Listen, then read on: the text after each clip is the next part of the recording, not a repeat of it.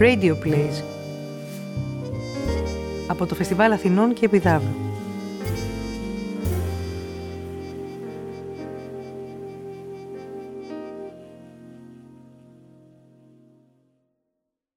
Φίλιππος Φιλίππου. Η κορυδαλή της πλατείας Αμερικής. Και τι τη βίζουν οι κορυδαλοί ραμφίζοντας μαστούς και ρόγες.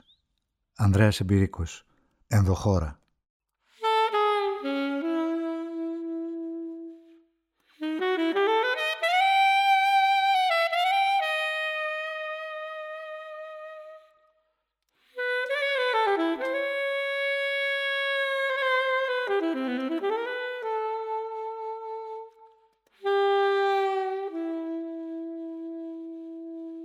Σάββατο. Εκείνο το πρωί δεν ξύπνησα όπως κάθε πρωί από τα κελαϊδίσματα των κορυδαλών που φόλιαζαν στα κλαδιά ενός από τα δέντρα της πλατείας. Με ξύπνησαν ήχοι και θόρυβοι από αυτοκίνητα.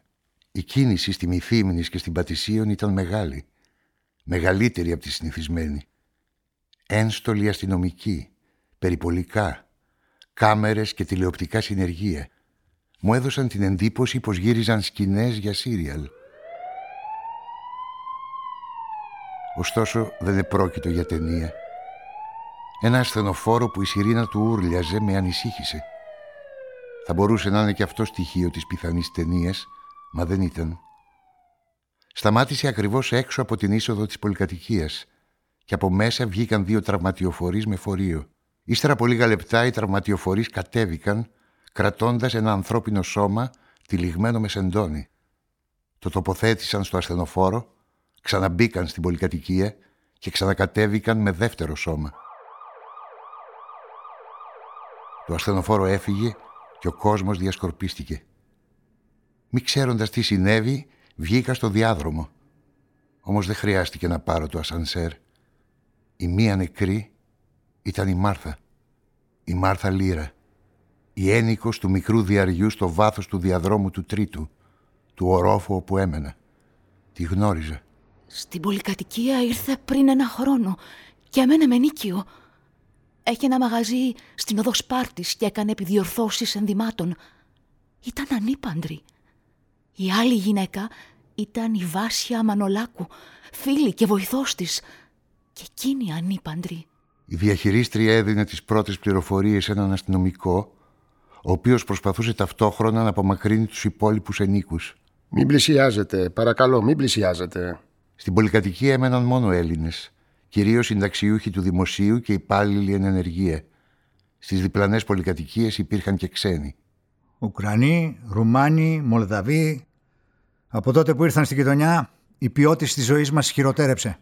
Ευτυχείς όσοι μπορούν να φύγουν, όσοι αγοράζουν σπίτι στα βόρεια προάστια ο αγανακτισμένος με τους αλλοδαπούς στρατηγός Μπάκος, η γεωργιανή οικιακή βοηθός του, η φοιτήτρια του διπλανού διαμερίσματος και η αφεντιά μου, βρεθήκαμε στο διάδρομο του ορόφου μας.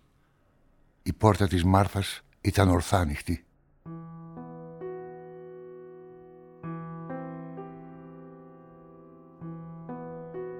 Είναι βράδυ, αργά. Βγαίνω από την πολυκατοικία. Κατευθύνομαι προς το γωνιακό ψητοπολείο. Η Μάρθα μπαίνει. Δεν ξέρω τίποτα για αυτήν. Ούτε το όνομά της. Της χαμογελάω. Και μου ανταποδίδει το χαμόγελο. Ο καιρός είναι καλός. Η άνοιξη στο φόρτε της. Από τα δέντρα της πλατείας και τα λουλούδια των μπαλκονιών ξεχύνονται εξαίσιες ευωδιές. Φοράει ένα άσπρο πουκαμισάκι και έχει αφήσει ξεκούμποτο το πάνω κουμπί. Την ακολουθεί ένας μαύρος σκύλος με κομμένο το αριστερό αυτή, ο οποίος μόλις εκείνη ξεκλειδώνει και ανοίγει την πόρτα, βάζει την ουρά στα σκέλια, κάνει μεταβολή και χάνεται στο σκοτάδι. Κυριακή. Μόνος στο σπίτι. Χωρίς διάθεση για δουλειά χωρίς όρεξη για διάβασμα. Προσπαθούσα να ανασυνθέσω τα γεγονότα. Τις νεκρές τις βρήκε η αδελφή της Μάρθας, η οποία είχε ανησυχήσει. Από το βράδυ της Πέμπτης Άρχισα να τηλεφωνώ συνεχώς στο σταθερό και στο κινητό της. Υποπτεύθηκα πως κάτι δεν πήγαινε καλά, οπότε το Σάββατο το πρωί πήγα στο σπίτι και άνοιξα. Είχα το κλειδί. Αυτό που είδα με έκανε να παγώσω. Οι γυναίκες ήταν στο πάτωμα, πεσμένες ανάσκελα, ντυμένες κανονικά. Η Μάρθα στο υπνοδωμάτιο με πολλά χτυπήματα από εχμηρό όργανο. Μπαλτά μάλλον, στην πλάτη και στα χέρια και η βάσια στο μπάνιο. Στο τραπέζι της κουζίνας υπήρχαν τρία φλιτζανάκια του καφέ. Μάλλον ο δράστης κάθισε μαζί τους. Έντρομη, ούτε ξέρω πώς, κατάφερα να τηλεφωνήσω στην άμεση δράση και μετά στον αδελφό της Βάσιας, ο οποίος δεν είχε ανησυχήσει. Δεν άντεχα την κλεισούρα, δεν άντεχα τα φαντάσματα. Βγήκα έξω στους πυγμένους δρόμους. Πήγα με τα πόδια στο σινεμά Ήλιον στην οδό Τρίας. Είδα το «Οι ζωές των άλλων», μια ταινία για τη ζωή στην Ανατολική Γερμανία, πριν την πτώση του τείχους. Λίγο με ένοιαζε για τις ζωές των ηρώων της ταινίας. Τι ήξερα για τις ζωές των δικών μου γειτόνων; Για τη Μάρθα, ας πούμε. Σχεδόν τίποτα. Επέστρεψα αργά. Τσίμπησα κάτι πρόχειρο και έπεσα στο κρεβάτι. Μάταια όμως. Δεν μπορούσα να κοιμηθώ. Έβλεπα εφιάλτες. Η Μάρθα μου έγνεφε. Κουνούσε τα χέρια. Ήταν γυμνή. Μα φωνή δεν έβγαινε από το λαρίνγκι της. Έμεινα ξάγρυπνος. Και μόνο πριν τα ξημερώματα κοιμήθηκα δύο-τρεις ώρες. Τη συναντώ μπροστά στο ασανσέρ του τρίτου ορόφου. Είναι η δεύτερη τυχαία συνάντησή μας. Το περιμένουμε μαζί. Είμαστε αμήλυτοι. Εκείνη πηγαίνει στο μαγαζί της και εγώ στην εφημερίδα. Της ανοίγω την πόρτα. Μπαίνει πρώτη και στέκεται στη γωνία του θαλαμίσκου λες και θέλει να αποφύγει τα αγγίγματα. Τα μαλλιά της μυρίζουν ακριβώς σαν πουάν. Το άρωμά της είναι δυνατό. Μια πνοή για σεμνιού ποτίζει τα ρούχα μου. Την παρατηρώ προσεκτικά, σχεδόν αδιάντροπα. Εκείνη κοιτάζει αλλού. Παριστάνει την αδιάφορη. Το άβαφο στόμα της μοιάζει με το στόμα της Σοφίας Λόρεν. Τα χείλη της θυμίζουν ψύχα κερασιού. Τα καστανά μαλλιά της χύνονται σαν καταράχτες στους ώμους της. Τα μάτια της είναι δύο λίμνες που μπορούν να πνίξουν ένα ρομαντικό σαν και εμένα. Δευτέρα. Τηλεφώνησα στον αρχισυντάκτη μου. Τον ενημέρωσα για το συμβάν, όμως θεώρησε το έγκλημα συνηθισμένο. Άρα, αδιάφορο για τους αναγνώστες μας. Το έγκλημα με αφορούσε προσωπικά. Η Μάρθα ήταν αθώο θύμα. Πήγε άδικα. Χάθηκε χωρίς να υπάρχει καμιά επαρκής εξήγηση για το φόνο της. Ορκίστηκα νοερά πως θα έβρισκα στοιχεία για το φωνιά. Αρκετά για να κλειστεί στα σίδερα. Το γεγονός κυριαρχούσε σε όλα τα πρωτοσέλιδα. Σύμφωνα με την αστυνομία, ο δράστης μπορεί να ήταν ένας, μπορεί και δύο ή περισσότεροι. Αποκλείστηκε το σεξουαλικό έγκλημα και δόθηκε βάρος στη ληστεία.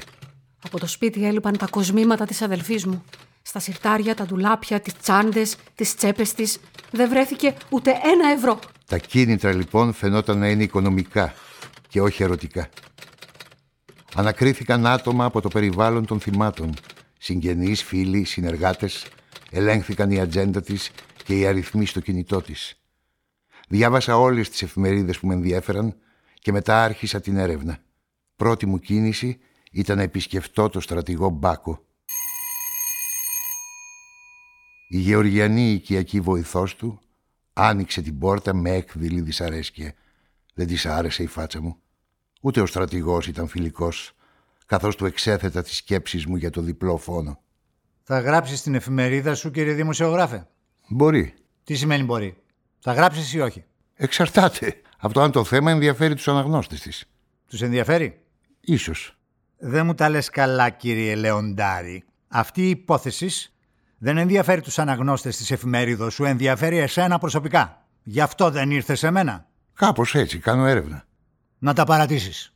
Αυτό είναι δουλειά της αστυνομίας. όχι δική σου. Τώρα έπρεπε να δω τη φοιτήτρια που σπούδαζε στο Οικονομικό Πανεπιστήμιο. Δεν ήξερα το όνομά της. Δεν ήταν γραμμένο στο κουδούνι. Δεν έτυχε να ανταλλάξουμε λόγια.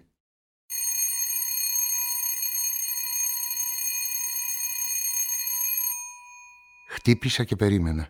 Ξαναχτύπησα. Προφανώς έλειπε. Ανέβηκα λοιπόν στον τέταρτο όροφο να μιλήσω με τη διαχειρίστρια. Αφού της εξήγησα πως δεν σκόπευα να υποκαταστήσω την αστυνομία στο έργο της, μομφή που μου προσέδωσε ο στρατηγός, της μίλησα με ειλικρίνεια. Θέλω να συμβάλλω στην έρευνα. Χαμογέλασε με σημασία, επειδή κι αυτή είχε υποψιαστεί πως με τη Μάρθα κάτι με συνέδεε, κάτι που δεν μπορούσε να το προσδιορίσει. Γνώριζε το Θανάση, το φίλο του θύματος. Είναι υδραυλικός. Το μαγαζί του είναι πιο κάτω στην οδό Σπάρτης. Με τη Μάρθα γνωρίστηκαν στη γειτονιά. Ήταν διαφορετικοί χαρακτήρες, δεν είχαν μέλλον. Γιατί; Την παρακολουθούσε, ζήλευε, έπαιζε στη λέσχη. Όταν γνώρισε εσάς, η Μάρθα ήταν στη φάση να τον χωρίσει. Ο Θανάσης αντιδρούσε άσχημα, ήταν βίαιος, τσακώνονταν συχνά, έπινε. Η ίδια άφηνε να εννοηθεί πως ήταν θέμα χρόνου να του δώσει τα παπούτσια στο χέρι. Γιατί τη ζήλευε; Μα ήξερε για εσάς. Η διαχειρίστρια με παρατηρούσε ενηγματικά. Ενδομήχως αναρωτιόταν αν η Μάρθα το έπαιζε σε δύο ταμπλό. Είχε το Θανάση, έτσι δεν είναι; Ήθελε να τον διώξει. Ξέρετε που μένει αυτός; Όχι, κάπου εδώ κοντά πάντως. Θα τον αναζητήσω στο μαγαζί του. Τζάμπα κόπος. Δεν θα τον βρείτε. Κάπου θα μπεκρουλιάζει. Μα δεν εργάζεται. Κάνει αρπαχτές. Ό,τι βγάζει τα ξοδεύει στα μπαρ. Προτού φύγω, η ευγενική κυρία μου έκανε ένα δώρο. Έχω να σας πω και κάτι που άκουσα με τα ίδια μου τα αυτιά. Μια συζήτηση ανάμεσα στη Μάρθα και το φίλο της. Τους άκουσα από το φωταγωγό. Θανάση μη. Μην το κάνεις αυτό. Πάψε γάμο το κέρατό μου. Θανάση αλήθεια σου λέω. Δεν θέλω να ξέρω τίποτα. Ο άντρας ήταν εκνευρισμένος. Στην πολυκατοικία δεν έχουμε κανένα Θανάση. Εξάλλου η φωνή του άντρα έμοιαζε με τη φωνή του υδραυλικού. Πιθανότατα της έκανε σκηνή. Ίσως εξαιτία σας. Έφυγα από εκεί. Σειρά είχαν οι υπόλοιποι ένοικοι. Διαπίστωσα προκατάληψη. Αφού έριξαν τις ευθύνες για το έγκλημα στους ξένους. Αν θέλετε να ξέρετε, αγαπητέ κύριε, για μένα είναι ύποπτοι οι μαύροι που απλώνουν την κουβέρτα τους στην πλατεία και πουλάνε μπιχλιμπίδια, χτένες, αφρικάνικα αγαλματάκια, οι μάνες με τα μωρά στην παιδική χαρά, οι γριές τσιγκάνες που μασουλάνε ηλιόσπορους στα παγκάκια, οι μαυριδεροί ρακοσυλλέκτες με τα τρίκυκλα.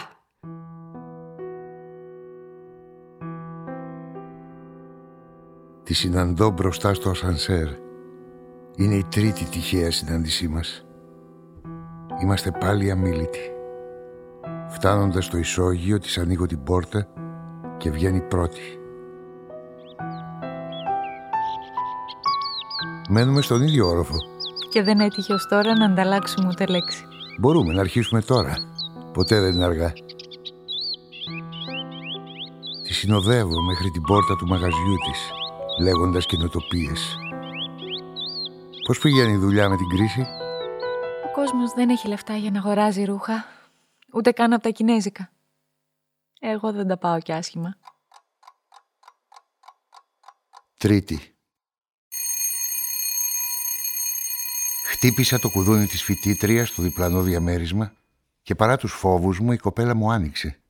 Είχαμε συναντηθεί λίγες φορές στο διάδρομο. Ήταν από την επαρχία. Δεν είχε πολύ καιρό στην πολυκατοικία. Στο μπαλκόνι της είχε μία και μοναδική γλάστρα με έναν ιβίσκο που τον πότιζε τακτικά. Της έκανα ένα σύντομο πρόλογο για το θλιβερό συμβάν και μπήκα στο θέμα. Εσείς γιατί ασχολείστε με την υπόθεση; Είμαι δημοσιογράφος. Α, ναι. Σε ποια εφημερίδα γράφετε; Στην εποχή. Θα κάνετε ρεπορτάζ; Όχι, ερευνώ την υπόθεση για δικό μου λογαριασμό. Η Μάρθα ήταν φίλη μου. Εγώ δεν την ήξερα. Δεν χρειάστηκε να πάω στο ραφτάδικο. Την έβλεπα καμιά φορά στο μπαλκόνι, μα δεν έτυχε να μιλήσω μαζί της. Πριν λίγες μέρες, στο μπαλκόνι είχα δει και έναν άντρα. Ήταν ο υδραυλικός; Όχι, όχι, αυτόν τον ξέρω. Πώς ήταν αυτός που είδες; Κοντός. Φάτσα συνηθισμένη. Επίσης, μια φορά είδα το στρατηγό Μπάκο να πιάνει από το διαμέρισμά της. Είσαι σίγουρη; Απολύτως. Ήταν μόνος του ή τον συνόδευε η γυναίκα που τον φροντίζει; Ήταν μόνος του. Το καροτσάκι του μπορεί και το τσουλάει. Ναι, βέβαια. Τον είχα δει και εγώ κάτω στο δρόμο. Κατά τη γνώμη μου, ο στρατηγός ήταν ικανός για πολλά πράγματα. Μπορώ να έρθω αύριο να συνεχίσουμε τη συζήτησή μας; Αύριο. Τι είναι αύριο, Τετάρτη, ε; Όχι, δεν μπορώ αύριο. Μεθαύριο Πέμπτη θα είναι καλύτερα. Αλήθεια, πώς σε λένε, δεν συστηθήκαμε. Με λένε Νίκη. Μετά τους ενίκους της πολυκατοικίας έπρεπε να δω τους πιο κοντινούς ανθρώπους των θυμάτων. Άρχισε από τον αδελφό της Βάσιας. Είχε ένα μαγαζί πώλησης ανταλλακτικών αυτοκινήτων στη Λεωφόρο Γρηγορίου Λαμπράκη, στη Δαμφιάλη. Ήταν ένας άνδρας δυναμικός, αικίνητος, μικρότερος στην ηλικία από τη Βάσια. Γνώριζα τις δυο γυναίκες, κύριε Μανολάκο. Είμαι, ήμουν, γείτονας. Κατάλαβα. Και τι θέλεις να σου πω εγώ; Ό,τι γνωρίζω το έχω διαβάσει στις εφημερίδες. Τι νομίζετε πως έγινε; Ποιος τη σκότωσε, είχαν εχθρούς; Δεν ξέρω ποιος τη σκότωσε και ούτε ξέρω αν είχαν εχθρούς. Την αδερφή μου πάντως την ήξερα καλά. Δεν πήρα χαμπάρι κάτι τέτοιο. Την άλλη γυναίκα, αυτή τη Μάρθα, την ήξερα λίγο. Η συζήτηση έγινε στα όρθια. Ο Μανολάκος έδειχνε πολύ άσχολος, μολονότι κανένας πελάτης δεν μπήκε στο μαγαζί και το τηλέφωνο δεν κουδούνισε ούτε μία φορά. Δεν είχατε πάει στο μαγαζί της Μάρθας, ένα ημιυπόγειο; Όχι. Ούτε στο σπίτι της στην πλατεία Αμερικής; Εγώ; Ποτέ. Τι να κάνω εκεί πέρα; Έχω το μαγαζί μου, με θέλει εδώ. Δεν προλαβαίνω. Πρωί έρχομαι, βράδυ φεύγω. Σκλάβος είμαι. Μπορεί να την επισκεφτήκατε κάποια Κυριακή. Μια αργία ίσως. Σου είπα δεν προλαβαίνω. Το μαγαζί τα ανοίγω και τις Κυριακές καμιά φορά. Εσείς ποιον υποψιάζεστε; Ποιον να υποψιάζομαι. Κάποιος Αλβανός τη σκότωσε. Από πού βγάζετε αυτό το συμπέρασμα; Μα μπήκαν να κλέψουν. Γι' αυτό δεν έγινε το έγκλημα. Αποκλείεται να τη σκότωσε Έλληνας. Κάποιος με τον οποίο είχαν διαφορές. Τι να σου πω, φιλαράκο. Δεν πάει πουθενά το μυαλό μου. Με συγχωρείς τώρα, πρέπει να τακτοποιήσω αυτές τις κούτες στα ράφια. Άναψε κι άλλο τσιγάρο και με παράτησε σύξυλο. Έμεινα μόνος μου και ένιωσα αμήχανα. Κοίταζα κάτι έγχρωμες αφήσει με ένστολου κυνηγούς στου τοίχους. Δεν ήθελα όμως να φύγω χωρίς να το αποσπάσω μια σκέψη, μια υπόνοια για κάποιον. Αποστολή, εδώ είσαι; Τότε μπήκε στο μαγαζί ένας κοντός, με μπόλικο μαλλί. Φορούσε λαδί ρούχα κυνηγού και χαμογελούσε. Αφού με έκοψε καλά-καλά, με ρώτησε. Δημοσιογράφος είσαι; Ναι, Σε είδε ο Αποστόλης; ναι βέβαια. Όταν ο Μανολάκος τελείωσε τη δουλειά του στα ράφια, επέστρεψε κοντά μας. Τι γίνεται, Ναπολέοντα; Πού πήγες, έπιασες τίποτα; Μπα, ψηλό πράγματα. Βάρεσα κάτι τσίχλες, έφτασα μέχρι τη λίμνη. Ο κύριος από εδώ κάνει μια έρευνα για το έγκλημα. Μένει στην πολυκατοικία που σκοτώθηκε η Βάσια. Α, μάλιστα. Είσαι φίλος του Αποστόλη; Όχι, πελάτης είμαι. Μετά πήγα να δω την αδελφή της Μάρθας, καθηγήτρια στο Γυμνάσιο Αγίων Αναργύρων. Την επισκέφτηκα στο σπίτι της, στο Ήλιον. Ζούσε μόνη σε ένα ισόγειο. Μοιάζαν αρκετά στη φυσιογνωμία και τους τρόπους. Μου έκανε εντύπωση που δεν έμενε σε κάποιο όροφο, όπως η καθώς πρέπει ένικη. Με το θάρρος που αποκτά ο δημοσιογράφος με την πάροδο του χρόνου, τη ρώτησα σχετικά. Έχω κλειστοφοβία. Δεν μπορώ να μπαίνω σε ασανσέρ. Κι όμως μπήκατε στο ασανσέρ για να πάτε να βρείτε την αδελφή σας. Τι να έκανα. Με φόβο και τρόμο. Ανησυχούσα πολύ και να. Το είδατε το αποτέλεσμα. Το φόβο και τον τρόμο τον βρήκα μέσα στο διαμέρισμά της. Γιατί δεν την αναζητήσατε νωρίτερα; Το έγκλημα έγινε πέμπτη μεσημέρι και εσείς την ανακαλύψατε το Σάββατο. Την Πέμπτη έλειπα στο χωριό. Γύρισα την Παρασκευή και την έψαξα. Πήγα να τη βρω το Σάββατο. Πού πάει το μυαλό σας; Ποιος ή ποιοι έκαναν αυτό το έγκλημα; Κάποιοι άγνωστοι που μπήκαν για να κλέψουν ή κάποιοι που τη γνώριζαν; Αυτό το ερώτημα με βασανίζει και εμένα. Η Μάρθα δεν είχε εχθρούς. Μόνο φίλους. Ήταν τόσο καλή που δάνεισε σε όλο τον κόσμο. Ακόμα και όταν έμεινε άνεργη. Η Μάρθα ήταν λογίστρια, ξέρετε. Η βιοτεχνία που εργαζόταν έκλεισε. Και αυτή, μη βρίσκοντας άλλη δουλειά, άνοιξε το ραφτάδικο. Τη χρωστούσαν λεφτά. Ξέρετε ποιοι; Δεν μου έλεγε γιατί τη μάλωνα. Είχε δανείσει και στη φίλη της τη Βάσια. Δηλαδή, της έδινε προκαταβολές έναντι δεδουλευμένων. Νομίζω πως δάνεισε και σε κάποιον ο οποίος έλεγε πως ήταν αραβωνιαστικός της. Αραβωνιαστικός πιανής; Της Βάσιας, βέβαια. Η Μάρθα είχε κάποια αισθηματική σχέση; Δεν μου έλεγε, δεν έλεγε τίποτα για τις σχέσεις της, ούτε καν σε μένα. Κάποιος την είχε πληγώσει. Την εγκατέλειψε χωρίς λόγο. Δεν ήξερε προφανώς για τον υδραυλικό και εγώ δεν ήθελα να τον αναφέρω. Θα μπορούσε να τη σκοτώσει κάποιος που της χρωστούσε χρήματα; Δεν νομίζω, δεν βγάζει νόημα. Ένας που τη χρωστούσε θα μπορούσε να ελπίζει πως θα του ξανά δίνει χρήματα. Γιατί να τη σκοτώσει; Δηλαδή είχε αρκετά ώστε να δανείζει; Όχι, δεν είχε. Ήταν όμως ψυχούλα, πονόψυχη. Όμως δεν μπορείς να δανείζεις τον καθένα. Είχε και εκείνη ανάγκες. Ήθελε να αγοράσει δικό της σπίτι, να φύγει από το ενίκιο. Είχε ένα κτήμα στο χωριό, κληρονομιά από τον πατέρα μας, και ετοιμαζόταν να το πουλήσει. Είστε σίγουροι πως δεν το πούλησε; Μήπως το υποσχέθηκε σε κάποιον και εισέπραξε κάποια προκαταβολή; Δεν πρόλαβε να το πουλήσει. Το παζάρευε με τον υποψήφιο αγοραστή. Μήπως ξέρετε αυτό τον υποψήφιο αγοραστή; Ναι, είναι ο στρατηγός Μπάκος. Μένει στην πολυκατοικία. Νομίζω δίπλα από εσάς. Ένιωσα σαν να πέσε κεραμίδα στο κεφάλι μου. Οι εφημερίδες δεν έγραψαν τίποτα. Και ο ίδιος δεν μου το ανέφερε. Ο στρατηγός είναι χείρος. Το κτήμα το ήθελε για το γιο του.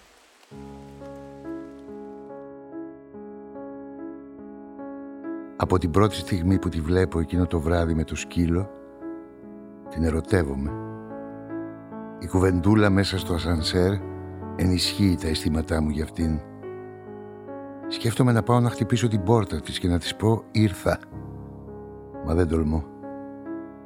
Μια μέρα την παρακολουθώ, χωρίς να γίνω αντιληπτός. Μαθαίνω που εργάζεται και λίγο αργότερα την επισκέπτομαι στο εργαστήριό της. Έχω ένα πουκάμισο που χρειάζεται φάρδεμα. Ένα ραδιοφωνάκι στον τοίχο παίζει κλασική μουσική. Δίπλα του μια εικόνα του Χριστού. Η Βάσια ράβει στη μηχανή της. Είναι και ο Θανάσης, ο υδραυλικός της γειτονιάς.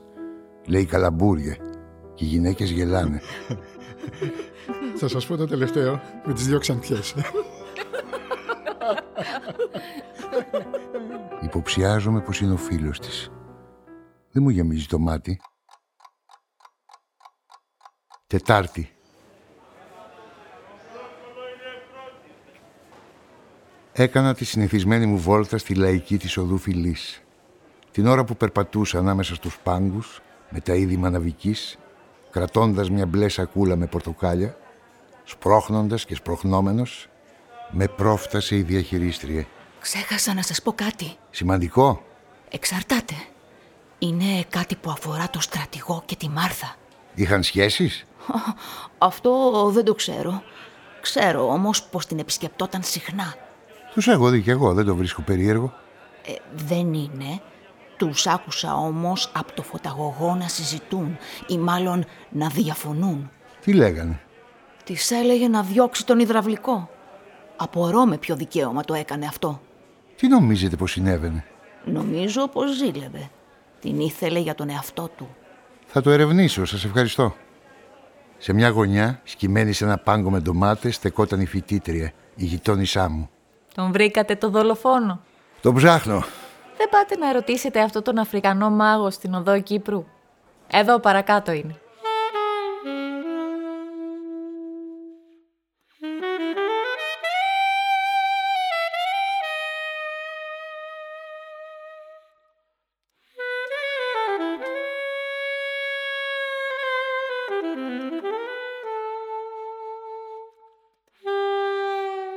Επιστρέφοντας στο σπίτι άνοιξα το ραδιόφωνο για να ακούσω τις μεσημεριανές ειδήσεις. Τα ίδια και τα ίδια στον κόσμο. Από συνήθεια, μιας και δεν περίμενα κανέναν, κοίταξα από το μάτι και είδα την Αργυρό Κουρτίδου. Την αναγνώρισα από τη φωτογραφία της στις εφημερίδες. Ήταν χείρα, χωρίς παιδιά. Έπαιρνε σύνταξη από τον άνδρα της. Αργυρό Κουρτίδου. Είμαι η μνηστή του αδελφού της Βάσιας. Ήταν μια κακομούτσουνη γυναίκα. Δεν καταλάβαινα τι της βρήκε ο Μανολάκος και ήθελε να την παντρευτεί. Αν βέβαια αλήθευε.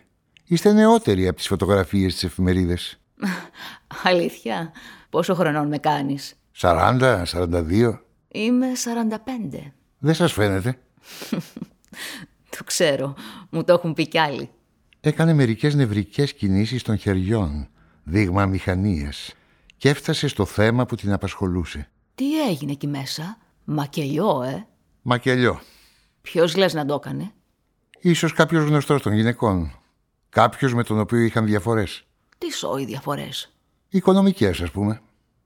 Αυτή είναι η δική σου εξήγηση; Ναι. Η αστυνομία μπορεί να έχει τη δική της. Ο Αποστόλης είναι πολύ στενοχωρημένος με αυτό που έγινε. Το έγκλημα θα καθυστερήσει το γάμο μας. Εγώ δεν είχα προσέξει κάτι τέτοιο. Μια χαρά τον είδα. Δεν της ανέφερα την επίσκεψή μου στο μαγαζί του και φαίνεται πως εκείνος δεν φρόντισε να την πληροφορήσει. Γιατί δεν παντρευτήκατε μέχρι τώρα; Οι δουλειέ του Αποστόλη του τρώνε πολύ χρόνο. Πού καιρός για γάμους; Ελπίζω να ξεπεράσει γρήγορα το θάνατο της αδελφής του. Κι εγώ το ελπίζω. Ο Αποστόλης είναι καλό παιδί. Μ' αγαπάει υπερβολικά. Βγήκε από το διαμέρισμά μου απογοητευμένη. Ήθελα να με ψαρέψει, να μάθει τι ακριβώς ήξερα, μα οι προσδοκίες της διαψεύστηκαν.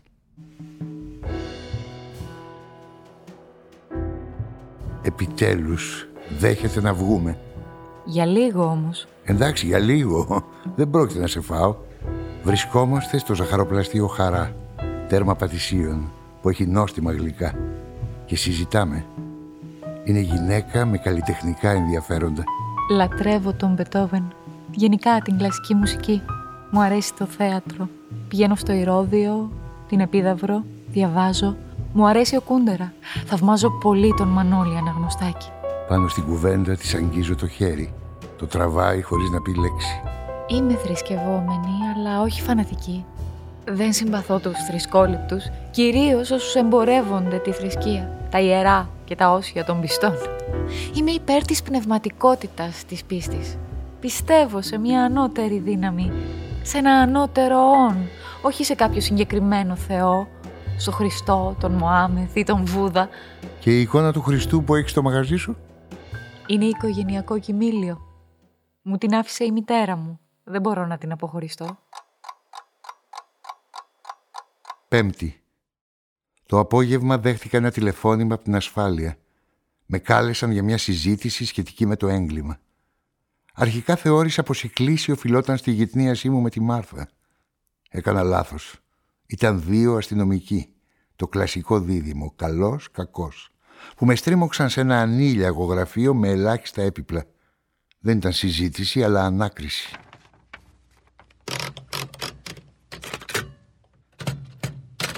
Γιατί με καλέσατε, τι συμβαίνει; Γνωρίζετε τη Μάρθα Λύρα; Ήταν ένικος στην πολυκατοικία που μένω. Είχατε σχέσεις; Όχι, δεν είχαμε. Είμαστε μόνο φίλοι. Είστε σίγουρος κύριε Λεοντάρη; Και βέβαια είμαι. Έχουμε πληροφορίες πως είχατε ξεπεράσει τα όρια της φιλίας. Κάποιοι σας έχουν δει στο μαγαζί της. Ήμουν πελάτης της. Σας έχουν δει μαζί και στο ζαχαροπλαστείο Χαρά. Ναι, είχαμε πάει να συζητήσουμε. Άρα δεν είσαστε μόνο πελάτης. Σας είπα, είμαστε φίλοι. Και πού βρισκόσαστε την Πέμπτη το μεσημέρι που έγινε το έγκλημα; Κοιμόμουν. Πάντα κοιμάμαι τα μεσημέρια και κοιμάμαι βαριά. Δεν είχα άλοθη και το ήξερα. Επέστρεψα στην πλατεία και παρκάρισα. Μετά πήγα να βρω τον υδραυλικό στην οδό Σπάρτης, μα το μαγαζί του ήταν κλειστό. Τι μου είχε πει η διαχειρίστρια, πως ο Θανάσης μπεκρόπινε. Τον αναζήτησα λοιπόν σε ύποπτα μπαρ. Τον βρήκα σε ένα μαγαζί με κόκκινο ημίφος σε μια πάροδο της Αχαρνών. Ένα κασετόφωνο έπαιζε αισθησιακή χορευτική μουσική. Ο υδραυλικός χόρευε με μια χοντρή, με βαμμένα μάτια και χείλη. Αυτό το θεώρησα ύποπτο. Σκέφτηκα πως δεν νοιαζόταν για την απώλεια της Μάρθας. Ωστόσο, ο θάνατος δεν είναι μια διαρκής θλίψη, ένα συνεχές πένθος. Αυτό δεν γίνεται. Όμως, της σκότωσε αυτός ή μήπως όχι. Μια μπύρα, παρακαλώ. Ο Θανάσης επέστρεψε στον πάγκο και πήρε το ποτήρι του. Τον πλησίασα και χωρίς καν να του μιλήσω, τον είδα να οπισθοχωρεί ευνηδιασμένος. Σε ψάχνω, ξέρεις. Συμβαίνει τίποτα; Ήταν φοβισμένος. Καμία σχέση με τον άνδρα που έλεγε καλαμπούρια στις γυναίκες στο ημιυπόγειο και εκείνες γελούσαν. Με κάλεσαν στην αστυνομία για τη δολοφονία της Μάρθας. Και εμένα. Εμένα με κάλεσαν επειδή με κάρφωσες εσύ. Ποιος το είπε; Τι σημασία έχει, με κάρφωσες ή όχι; Με πίεσαν. Για ποιο λόγο τους μίλησες για μένα; Τον είδα σκεπτικό, προβληματιζόταν. Μπορεί να ένιωθε ενοχές. Επειδή τη γυρόφερνες. Δεν τη γυρόφερνες. Όποιος γυροφέρνει μια γυναίκα δεν σημαίνει ότι τη σκοτώνει κιόλας. Εσύ όμως είχες λόγο να το κάνεις. Ήθελε να σε αφήσει. Δεν τη σκότωσα εγώ. Και οι σκηνές που τις έκανες, οι γείτονες έχουν δει να τη χτυπάς. Ποτέ δεν τη χτύπησα. Εντάξει, καμιά φορά της αγρίευα. ε. Της ζητούσα εξηγήσεις. Σας είχα δει μαζί στο ζαχαροπλαστείο και ζήλεψα. Η Μάρθα σε φοβόταν. Γι' αυτό δεν τολμούσε να διακόψει. Αν δεν το έκανες εσύ, τότε ποιος; Δεν έχω ιδέα. Την Πέμπτη που τη σκότωσαν, που ήσουν; Σε κάποιο σπίτι στην Κυψέλη με καλέσανε για μια βλάβη. Το έχω καταθέσει στην αστυνομία. Είχα δουλειά στην Αγία Ζώνης. Έχει πέσει το σκοτάδι. Είναι η ώρα που κλείνει το μαγαζί. Έχω πλησιάσει το ημιυπόγειο. Σκέφτομαι πως ίσως θέλει να περπατήσουμε μαζί. Ο καιρός είναι θαυμάσιος, κατάλληλος για βόλτα. Κοιτάζω από το σκούρο τζάμι και τη βλέπω στο ημίφος να προσεύχεται, σκυμμένη μπροστά στην εικόνα του Χριστού. Είναι μόνη, χωρίς τη βάσια. Δεν μου είναι εύκολο να τη βλέπω ως θρησκευόμενη. Ο Μάρξ κάτι έχει πει για το όπιο του λαού. Τον έχουν παρεξηγήσει. Όταν μιλάει για όπιο εννοεί παρηγοριά. Η θρησκεία παρηγορεί. Παρασκευή. Ξαφνικά το πρωί άκουσα στο ραδιόφωνο την είδηση πως η Αργυρό Κουρτίδου πήγε στην αστυνομία και παραδόθηκε. Αυτές οι δύο γυναίκες μου διαλύσανε τον Αραβόνα με τον Αποστόλη. Πήγα στο σπίτι της Μάρθας για να συζητήσουμε το θέμα. Η Βάσια συνεχώς μου κοπανούσε πως δεν συμφωνεί με τον Αραβόνα. Μάλιστα πείσμωσε και μου τόνισε πως αποκλείεται να έχω οποιοδήποτε μέλλον με τον αδελφό της. Με ποιο δικαίωμα να ανακατεύονται στα προσωπικά μου. Εκείνες με έβρισαν. Μου ανέβηκε το αίμα στο κεφάλι και αναγκάστηκα να τις σκοτώσω. Ήθελα να τις εκδικηθώ, να τις τιμωρήσω. Στην ομολογία της προστέθηκε και η μαρτυρία της Γεωργιανής. Εγώ την είδα. Γύριζα από σούπερ μάρκετ. Πέμπτη μεσημέρι. Μπήκε στο διαμέρισμα. Πήγα, το είπα στον αστυνόμο. Ο κύριος στρατηγός με έστειλε. Κάθισα λίγο να χωνέψω αυτά που είχα ακούσει και μετά τηλεφώνησα στο μαγαζί του Μανολάκου. Ήθελα μια επιβεβαίωση. Το τηλέφωνο δεν το σήκωσε κανείς. Θα ήταν καλύτερα να τον επισκεφτώ παρά να τηλεφωνήσω. Ωστόσο βαρέθηκα να τρέχω στην αμφιάλη και το ανέβαλα.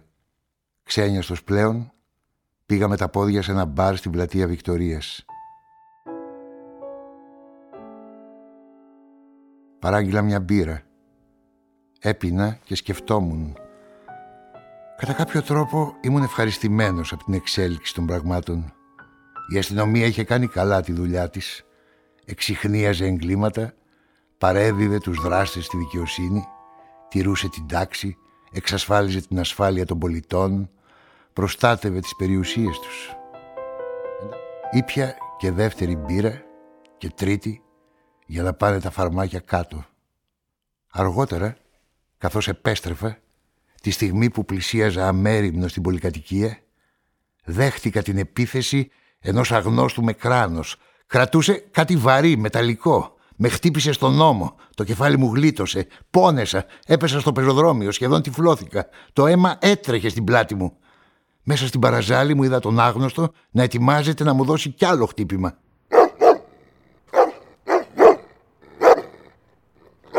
Ο σκύλος με το κομμένο αυτή που περιφερόταν εκεί τριγύρω όρμησε εναντίον του και τον άρχισε στις λαγκωματιές, αναγκάζοντάς τον να μ' αφήσει. Εκείνος χάθηκε στη νύχτα και εγώ βυθίστηκα σε μια λίμνη με μαύρα νερά. Αποφεύγω να την επισκέπτομαι στο ημιυπόγειο εξαιτίας της παρουσίας της Βάσιας και εξακολουθώ να μην χτυπάω την πόρτα της στο βάθος του διαδρόμου. Μια φορά τη βλέπω στο πεζοδρόμιο της Μυθύμνης. Μόλις έχει σχολάσει. Περπατάει δίπλα στο σκύλο με το κομμένο αυτή. Πλησιάζω αθόρυβα και αφού τη χαιρετάω, σκύβω και ταΐζω το ζώο. Πάμε μια βόλτα στη Ραφίνα. Ξέρω ένα καλό μεζεδοπολείο δίπλα στη θάλασσα. Ευχαριστώ, απόψε δεν μπορώ. Είμαι κουρασμένη. Ένας μήνας μετά, όταν ξύπνησα, Όταν συνήλθα καλύτερα, διαπίστωσα πως βρισκόμουν στην εντατική του Ευαγγελισμού. Από τη νύχτα της επίθεσης μέχρι εκείνη τη μέρα ήμουν σε καταστολή. Η επιστροφή των αισθήσεων συνοδευόταν με αναμνήσεις από την απόπειρα εναντίον μου. Ο άντρα που με χτύπησε με παρακολουθούσε ή με περίμενε να επιστρέψω.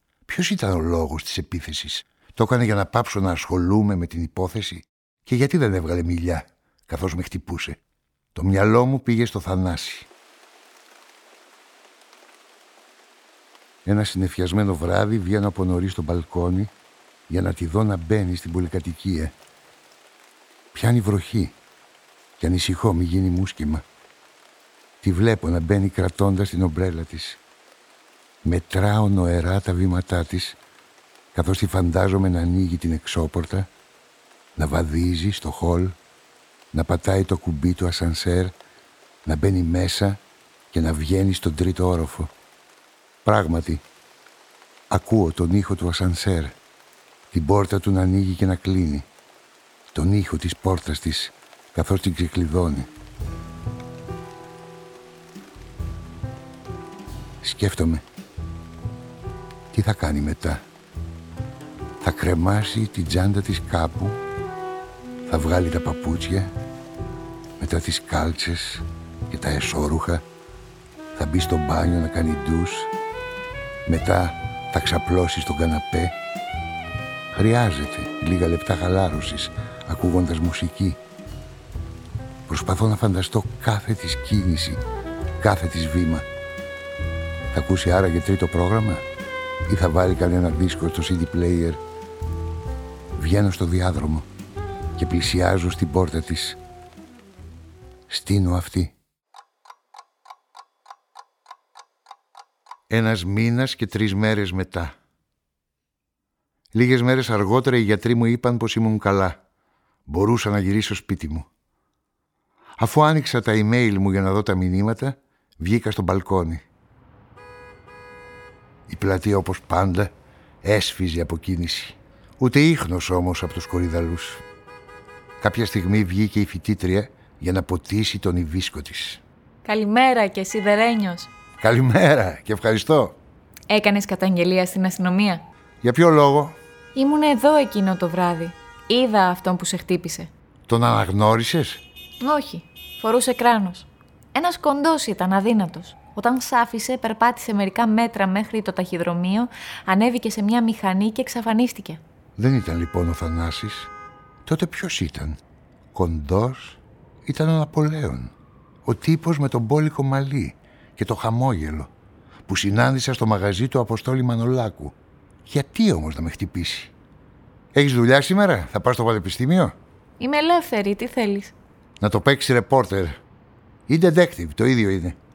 Πάμε για μια αναγνώριση. και το ρωτάς. Ψοφάω για τα βαντούρι. Ήταν το κατάλληλο πρόσωπο για να με συνοδέψει μέχρι την Αμφιάλη.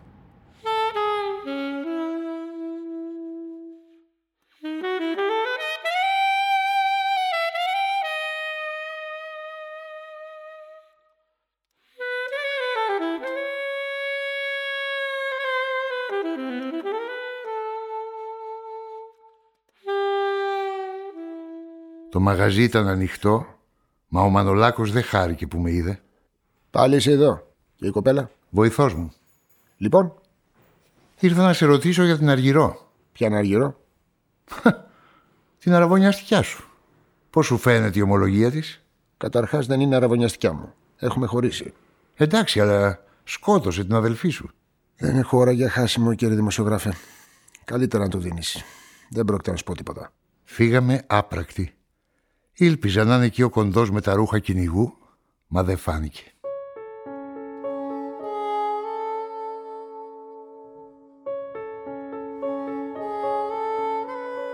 Τι σκέφτομαι μέρα νύχτα.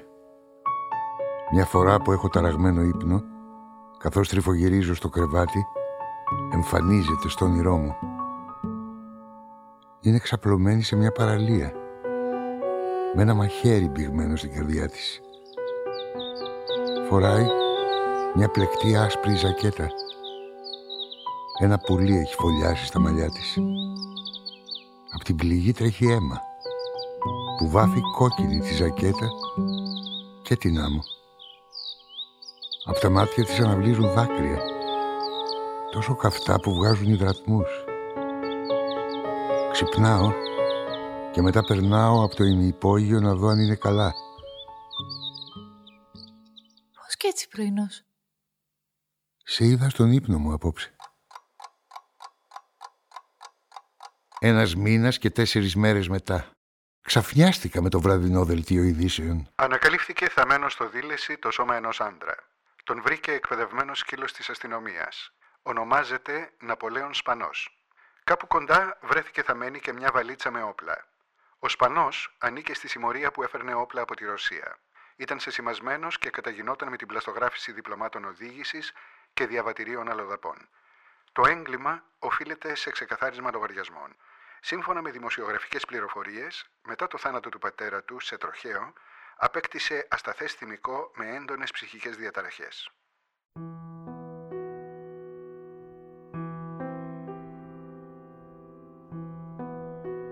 Την ημέρα η σκέψη της με βασανίζει.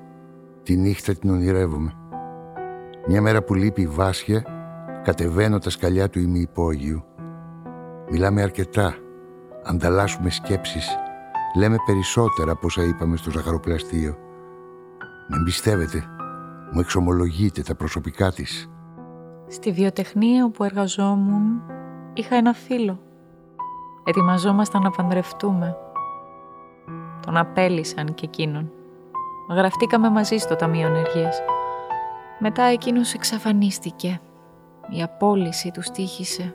Έλεγε πως θα πήγαινε να δουλέψει στη Σαουδική Αραβία, στο Ντουμπάι, στο Κατάρ.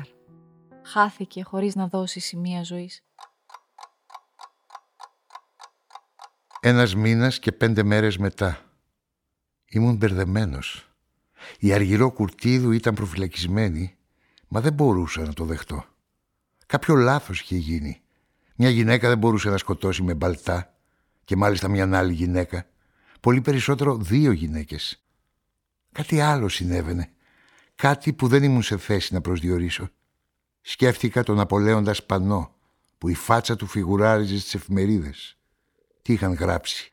Πως μετά το θάνατο του πατέρα του απέκτησε ασταθές θυμικό με έντονες ψυχικές διαταραχές. Εξού και το μόνιμο χαμόγελο. Άρα ήταν ικανός να σκοτώσει. Με μια εφημερίδα στο χέρι επισκέφτηκα το στρατηγό. Αυτή τη φορά η Γεωργιανή δεν ήταν εχθρική απέναντί μου. Ίσως να είχε πάρει σχετικές οδηγίες. Πέρασε. Α, εσύ. Σε περίμενα, ξέρεις, κύριε δημοσιογράφε. Ώστε λοιπόν, η Αργυρό Κουρτίδου σκότωσε τις δύο γυναίκες. Δεν είμαι και πολύ σίγουρος. Τι γράφει η εφημερίδα; Τα γνωστά. Για να δω. Μάλιστα. Αυτό το τύπο με το βαρύ όνομα Ναπολέον τον είχα δει λίγες μέρες πριν από το έγκλημα στην πολυκατοικία. Να μπαίνει ή να βγαίνει; Τον είδα να βγαίνει από το διαμέρισμα της Μάρθας. Το είπατε στην αστυνομία; Βεβαίως.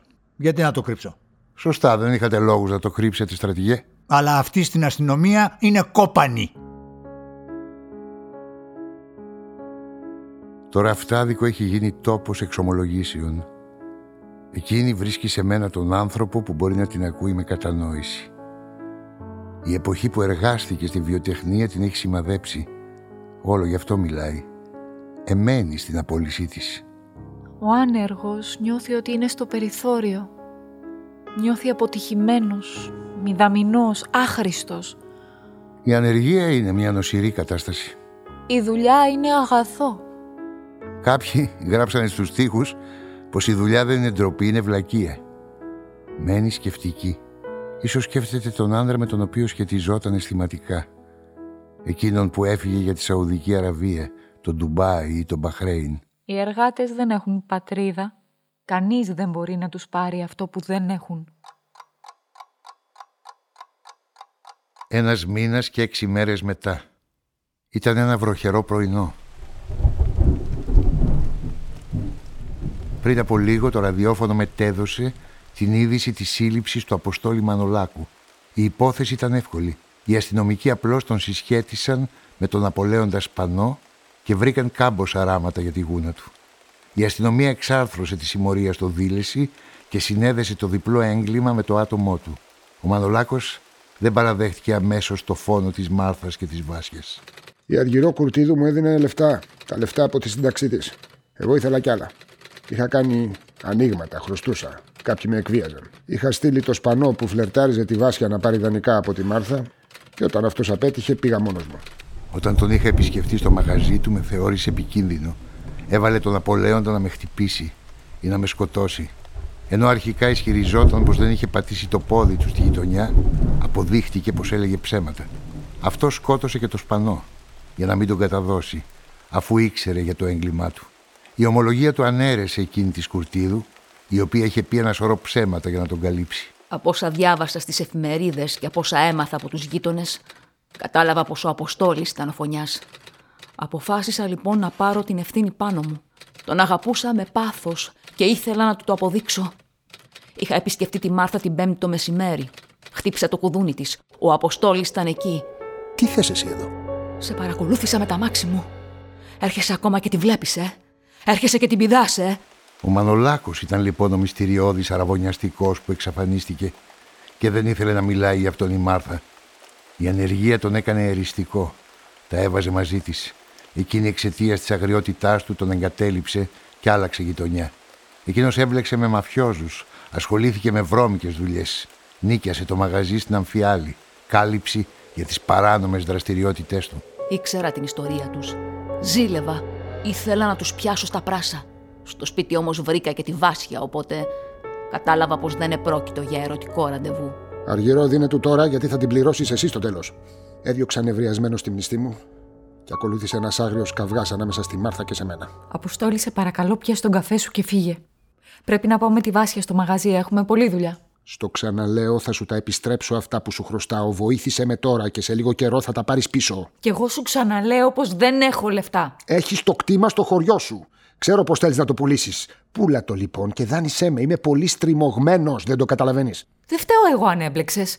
Άλλωστε δεν έχω βρει αγοραστή. Η Βάσια μου είπε πως ενδιαφέρεται αυτός ο στρατηγός που μένει δίπλα σας. Πούλα το σε αυτόν! Το χτήμα θα το πουλήσω όταν θέλω εγώ. Σε παρακαλώ, μη με πιέζεις.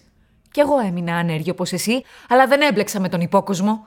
Βάσια, ετοιμάστηκε, πρέπει να φύγουμε. Θέλοντας να την τρομάξω, άρπαξα ένα μπαλτά και την απείλησα. Τι είναι αυτό; Τι κάνεις τώρα; Με απειλείς; Σε απειλώ, ναι. Χρειάζομαι τα λεφτά. Καταλαβαίνεις; Αποστόλη τρελάθηκες. Φύγε σε παρακαλώ, θα φωνάξω την αστυνομία. Βάσια! Βάσια, βγες έξω, ο αδελφός σου τρελάθηκε! Βούλωστο! Τη όρμησα με τον παλτά. Τα χτυπήματα την έκαναν να ουρλιάξει. Μη!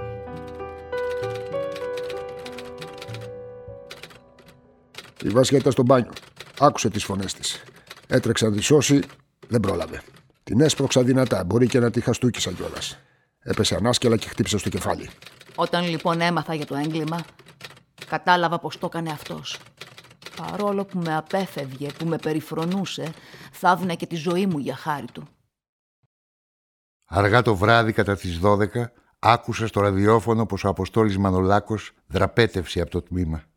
Η αστυνομία σύμφωνα με την είδηση εξαπέλυσε ανθρωποκυνηγητό για την ανακάλυψή του. Φοβόμουν πως ο δολοφόνος των δύο γυναικών και του Σπανού θα παρέμενε ασύλληπτος επί μακρόν. Το διαισθανόμουν.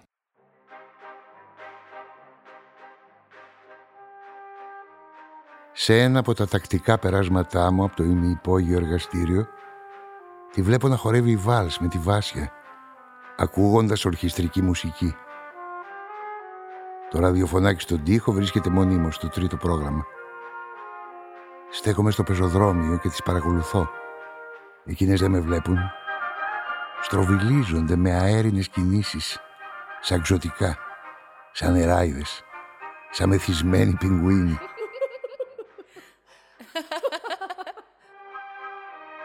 Δηλώνω την παρουσία μου όταν τελειώνουν το χορό τους. Η Βάσια φεύγει και μας αφήνει μόνος. Αυτό το χορό θα ήθελα να τον χόρευες μαζί μου. Γιατί όχι; Την επόμενη φορά ο χορός είναι δικός σου. Η επόμενη φορά δεν έρχεται ποτέ. Ένας μήνας και εφτά μέρες μετά. Μόλις χάραξε, ξύπνησα και βγήκα στο μπαλκόνι. Έσκυψα στα κάγκελα και είδα ανάμεσα στον κόσμο, στο πεζοδρόμιο της Πατησίων, το στρατηγό Μπάκο να τσουλάει το καροτσάκι του προς τον τηλεφωνικό θάλαμο, στην άλλη άκρη της πλατείας. Μπήκε μέσα και βγήκε σχεδόν αμέσως. Παραξενεύτηκα. Δεν πέρασε μια ώρα και ακούστηκε από μακριά σιρήνα περιπολικού. Ύστερα σιρήνα ασθενοφόρου. Κάτι έγινε πάλι στη γειτονιά. Μα σκέφτηκα πως αυτή τη φορά δεν με αφορούσε. Ωστόσο έκανα λάθος. Στην οδό Σπάρτης, στο ημιυπόγειο εργαστήριο της Μάρθας Λύρα, βρέθηκε νεκρός ο Αποστόλης Μανολάκος. Εικάζεται πως ο Μανολάκος μετά την αποδρασή του πήγε να κρυφτεί εκεί επειδή τα γνωστά του στέκια παρακολουθούνταν. Πιθανόν κάποιος συνεργάτης του που γνώριζε το μαγαζί τον πυροβόλησε με δύο σφαίρες με πιστόλι που είχε σιγαστήρα. Τον πυροβόλησε στην καρδιά και στο κεφάλι με ακρίβεια. Έπεσα στο κρεβάτι. Κοιμήθηκα βαθιά, χωρίς εφιάλτες. Επειδή είχε αποδοθεί δικαιοσύνη. Επειδή η υπόθεση έκλεισε οριστικά και αμετάκλητα. Ωστόσο, είδα ένα όνειρο. Είδα τη Μάρθα, τη γυναίκα με τις λάθος επιλογές συντρόφου. Ήταν γυμνή, πάνω σε πουφουλένιο πάπλωμα, χωρίς κρεβάτι. Σε μια ακρογιαλιά δίπλα σε φύκια, τα στήθη της λευκά. Ένα πουλί σε θάμνο και λαϊδούσε για χάρη της. Το φεγγάρι χρήσιζε, τα καστανά της μαλλιά απλώνονταν στην άμμο. Τα μάτια της κλειστά. Τα άνοιξε και μου χαμογέλασε. Ετοιμάστηκα να καθίσω μπροστά στον υπολογιστή και να κάνω μια σύντομη περίληψη της υπόθεσης. Δεν θα έστελνα όμως το κείμενο στην εφημερίδα. Ο αρχισυντάκτης μου δεν είχε εκδηλώσει κανένα ενδιαφέρον. Μέχρι να αρχίσω είπα να χαλαρώσω και βγήκα στο μπαλκόνι. Κάποια στιγμή ο στρατηγός εμφανίστηκε στο μπαλκόνι του με το καροτσάκι. Καλημέρα κύριε δημοσιογράφε. Όλα καλά; Όλα καλά στρατηγέ. Σου είπα πως αυτή της αστυνομίας είναι κόπανη. Το θυμάσαι; Βεβαίως και το θυμάμαι. Σε κάθε περίπτωση η αδικοχαμένη Μάρθα πήρε εκδίκηση. Πράγματι. Υπάρχει θεία δίκη. Αμφιβάλλω, στρατηγέ. Μόνο ανθρώπινη δίκη υπάρχει. Τι να σου πω κύριε Λεοντάρη μου, μπορεί και να έχεις δίκιο. Προτού προλάβω να σχολιάσω τη φράση του, προτού αποφασίσω να τον ρωτήσω αν έχει πιστόλι, και μάλιστα με σιγαστήρα, τσούλησε το καροτσάκι και μπήκε στο σπίτι του. Τότε άνοιξε αθόρυβα η διπλανή μπαλκονόπορτα και εμφανίστηκε η φοιτήτρια. Κοίταξα προς το μέρος της. «Τι θα κάνεις σήμερα, Νίκη» Τίποτα. Ξέρεις να παίζεις τάβλη. «Τάβλη» «Όχι» Θα σε μάθω εγώ.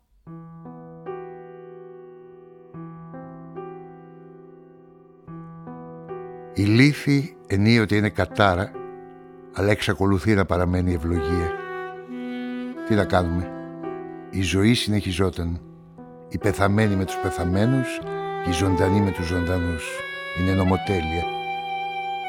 Κοίταξα τη γλάστρα και εντυπωσιάστηκα. Ο Ιβίσκος είχε βγάλει ένα κατακόκκινο άνθος.